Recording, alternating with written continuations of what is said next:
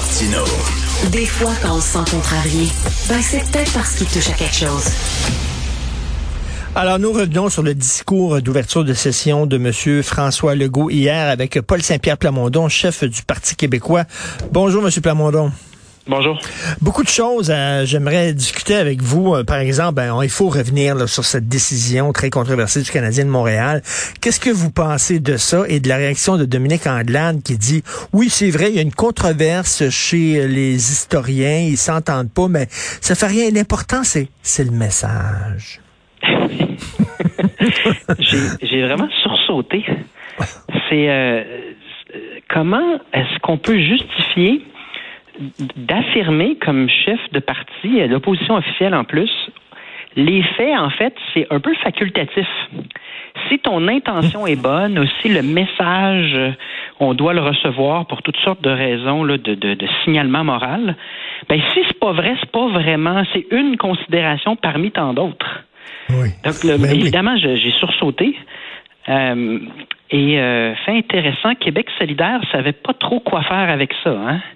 Il allait, il disait ah ben là le, Canadien de Montréal, euh, on les comprend en même temps, c'est une question pour les historiens. Là, on a vu Québec solidaire là, marcher sur euh, sur une ligne très très fine en sachant pas où se placer entre les militants antiracistes de Québec solidaire qui, eux, j'en suis certain, là, appuient le Canadien Montréal. euh, et aussi le- la réalité, à savoir que là, il y a de plus en plus d'historiens crédibles qui viennent dire c'est parce que les faits ne soutiennent pas cette thèse-là. Ben oui. Et pour moi, les faits sont importants parce que s'il pourrait y avoir des ententes durables entre les nations autochtones et la nation québécoise, ben, il faut être rigoureux sur l'exactitude des faits.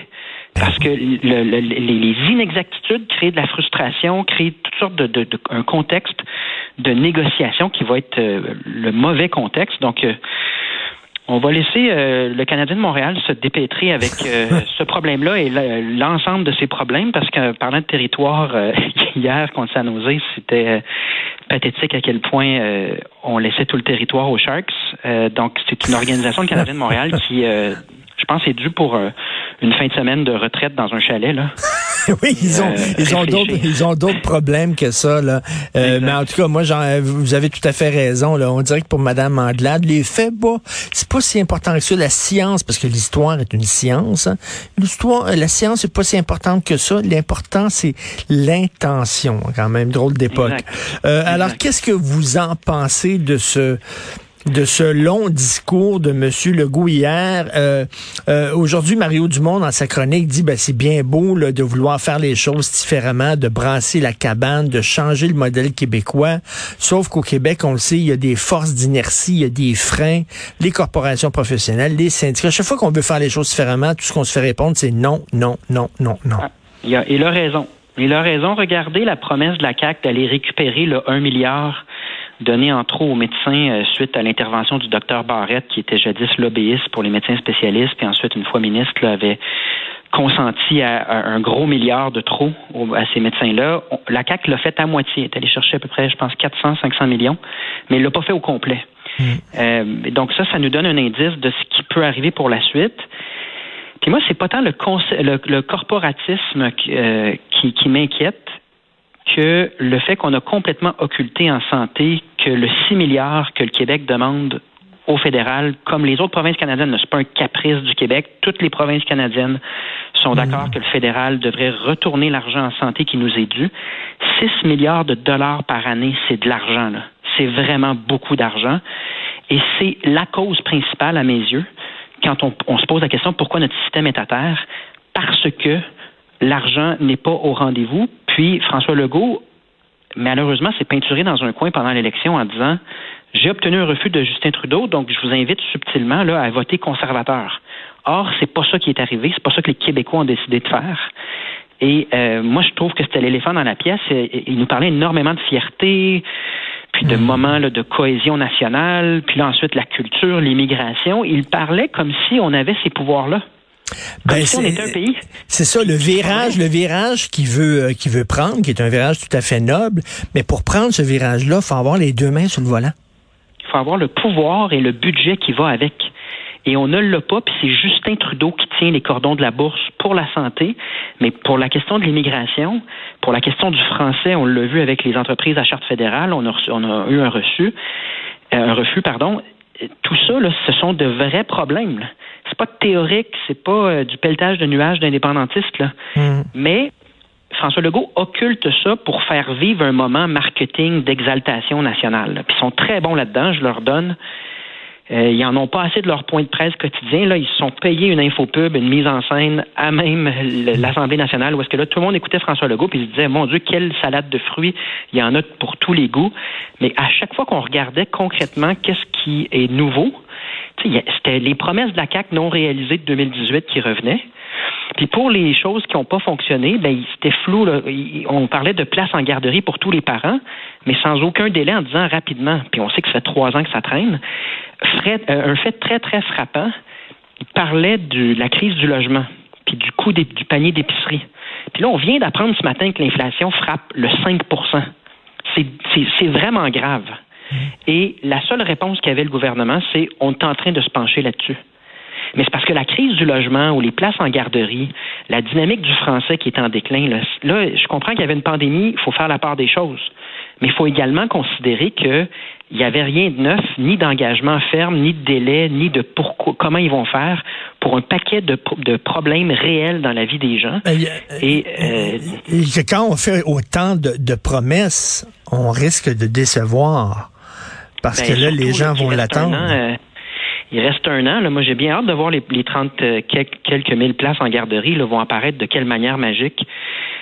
Puis il y a une question de courage, là, je suis revenu souvent là-dessus, mais c'est un demi-plan d'environnement, un demi-plan français. Quand on regarde pour les infirmières, ils sont sortis, ils ont, étalé un, milliard de dollars en bonus, mais ils n'ont pas osé fermer les agences privées puis dire aux infirmières dans le public, on va mettre fin là, maintenant au temps supplémentaire, donc revenez en toute quiétude. Ils n'ont pas posé. Oui, mais ils disent, ils disent qu'ils peuvent pas. on peut pas se permettre de, de, de, mettre fin au temps supplémentaire parce qu'on on est en pénurie d'infirmières et d'infirmiers. Exact. Donc c'est l'œuf et la poule. C'est que si les infirmières hésitent à revenir puis demeurent dans les agences privées, ils font des, euh, des shifts à temps partiel. Ils, travaillent comme eux le veulent. Euh, pendant ce temps-là, c'est celle au public qui mange la claque à coup de 18 heures de suite. Donc, il fallait des gestes cohérents et courageux de dire on, ferme. Pas on a une intention, on ferme ces agences privées-là, puis on rapatrie tout le monde, puis on donne un délai fixe. Donc, il y avait beaucoup, beaucoup d'avis d'intention hier, comme l'achat local, le prix de l'espace, puis en même temps, on est en train de faire euh, ben. le REM, puis il n'y a aucune exigence de, contenu québécois, ben. puis on achète nos masques en Chine. Il y a toujours avec ce gouvernement-là, puis c'est difficile d'être dans l'opposition parce que leur communication diffèrent de la réalité. Mais bonne chance après avec tout l'espace qu'ils ont pris pour faire valoir que la réalité, que les babines ne suivent pas les bottines. C'est un peu notre travail, mais c'est ingrat comme travail parce que les gens, ils écoutent ce, ce discours-là puis ils se disent, ben, tout est magique, là, tout, fonctionne. Et concernant l'achat local, ça me fait penser, vous avez pris position euh, en disant, bon, on ne devrait pas accorder de contrats publics aux entreprises qui font de l'évasion fiscale et qui placent leur argent euh, euh, dans des paradis fiscaux pour payer moins d'impôts. Je pense que la majorité des gens vous suivent tout à fait là-dessus. Cela dit, moi, je vous lisais, puis je disais, qu'est-ce qu'on fait avec la caisse de dépôt? La caisse de dépôt elle-même a des avoirs dans les paradis fiscaux. Ça, c'est une autre, c'est une autre, un autre exemple du gouvernement qui parle des deux côtés de la bouche. Faites pas ce qu'on, faites ce qu'on dit, mais pas ce qu'on fait. C'est choquant. Il n'y a rien de plus choquant que de l'évasion et de l'évitement fiscal pendant que nous autres, les Québécois s'appauvrissent en ce moment. là. Hydro-Québec, le logement, le panier d'épicerie, les téléphones cellulaires, l'inflation en général. Puis tu vois le gouvernement acquiescer, tolérer tant à travers la caisse de dépôt que ses propres contrats, parce que nous, on dit que le, gouvernement du Québec devrait juste donner aucun contrat si l'entreprise a un pied à terre dans un, paradis fiscal. Il y a quelque chose de très choquant, puis ça, c'était pas dans le discours hier. Donc, les, les endroits qui demandent du courage, c'est-à-dire vraiment débattre de notre place dans le Canada, puis affronter Justin Trudeau, euh, couper dans des choses comme euh, les paradis fiscaux, arriver avec des vraies mesures là, par rapport à l'environnement pour aux Français qui soient à la hauteur du défi. Mhm. Tout ça n'était pas là hier, mais il y avait beaucoup d'applaudissements des députés de la CAQ pour des énoncés comme bon, on est fiers d'être québécois, on est on est bon, euh, on, a, on a bien fait pendant la pandémie Donc, nous, du regard des partis d'opposition, là, moi, comme chef du Parti québécois, je regarde, puis je me dis, en fait, faut amener l'idée qu'on va juger sur les résultats et non pas sur les slogans, parce que de l'espace pour des slogans, là, il y en a eu dans la hmm. dernière année. Il y avait leur point de presse à tous les jours, les remerciements du jour, les auto-félicitations.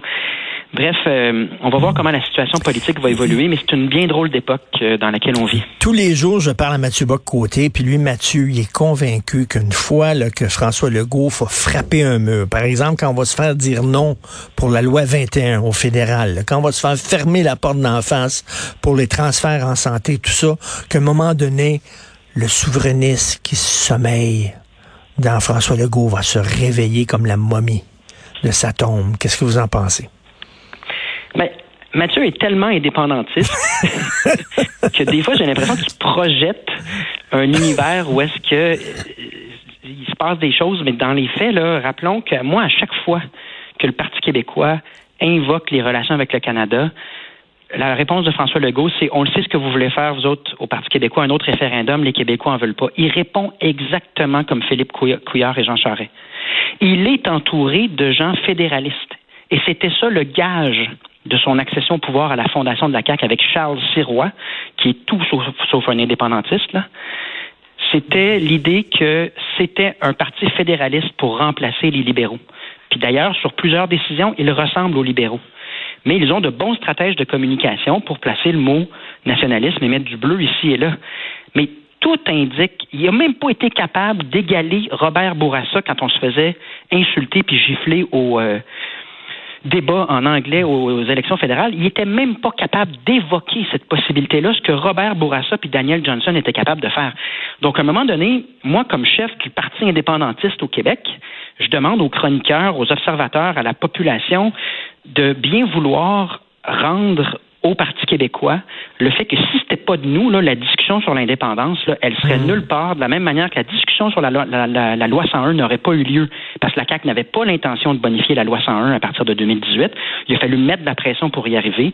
La même chose, les seuls qui se battent contre Dawson, puis contre euh, le, le, don de Royal Vic, c'est nous. Puis les seuls qui nomment haut et fort toutes sortes de situations inacceptables. D'ailleurs, il n'y aurait pas eu de demande d'excuses de l'Assemblée nationale au consortium anglophone euh, suite au débat, c'était nous. Donc, à, un moment donné, un moment donné aussi, il faut vivre dans la réalité, puis euh, on revient au thème de la, les, faits et la vérité. Euh, on peut être dans plusieurs narratifs, mais qu'est-ce que les faits, puis les, avec rigueur, qu'est-ce que le contexte nous dit, puis nous, on veut, c'est ça notre but, on veut être la voix qui donne leur juste sur le fait que si François Legault n'est pas capable d'aller plus loin que Robert Bourassa, là, euh, et qu'on est pris dans une impasse où est-ce qu'on n'a pas le 6 milliards, mais on n'a pas le contrôle de nos frontières, de nos aéroports en temps de crise. On n'est pas autonome dans plein de sujets vitaux pour le Québec. Puis on est pris dans un déclin linguistique et culturel parce que c'est ça qui va nous faire vivre le Canada avec une bonne dose de mépris en nous, traitant de racistes comme ils l'ont fait durant le, débat en anglais. Tout ça, ça prend un parti politique pour répondre du tac au tac puis dire vrai.